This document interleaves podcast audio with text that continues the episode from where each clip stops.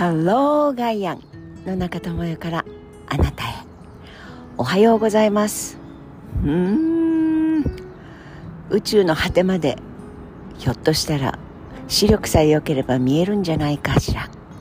と思ってしまうほど雲一つない良いお天気の東京の朝です。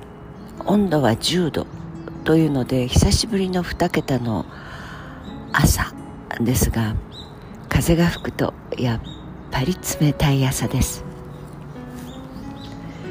よくまっすぐな性格の人って言いますよね。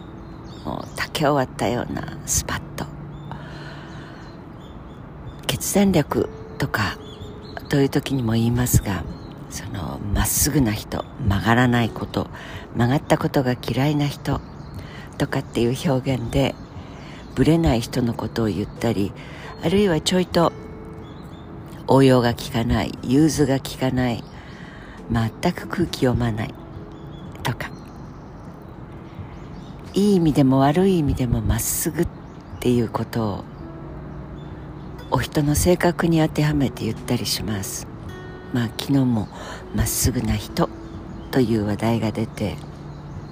そうそう月曜日ですからねこのお天気のようにきっぱりすっぱりまっすぐに元気でいこうと思った途端に 昨日の話を思い出したの中ですが自然界の中にまっすぐいわゆるこれは図形的幾何学的に言ってですが直線というのは存在しないんだそうです。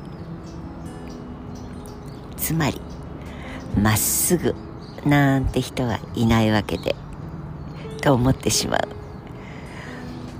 絵はがきの中でとかまあ絵はがきって言っても最近は若い人には死後になっているようでそのインスタとかご自分の写真がではがきがそもそもあまり使わないからインスタに「元気?」とか「今函館です」とか、まあ、書かなくったってもう出てしまうっていうそのソフトもあるようですけれど、まあ、その死後になってしまった絵はがき。その中にまっすぐなものがあると人の目はすぐに異様なものとして「何これあああテレビ塔が見えてるのね」とか「電信柱映っちゃってる」とか。自然界はまっすぐを許さないんだそうです。竹のようにと言ってもそのまっすぐさというのは本当のまっすぐではなくてちょっと角度がついていたり人間が定規とかまっすぐさを求めてこれが必要だと思うのは人間の社会生活の中での編み出したものだそうですよ。生け花にしても何にしてもそこにあるものの中でまっすぐなものなんていうのを入れると不自然でブッブー。だからまっすぐぶれない。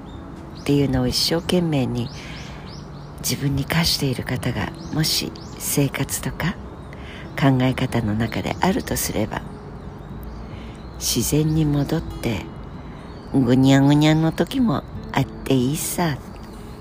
ちょっと R がかかっても今 R がかけたいんだって。心が思ってる。と思ったら少しばっかり許してあげてみてはどうでしょう。自然が一番という時にはやや緩くなっていく考え方あり方姿勢。そんなことをマイナスに受け止めてしまう私たち日本の文化文明の作り方が長く続いているような気もします。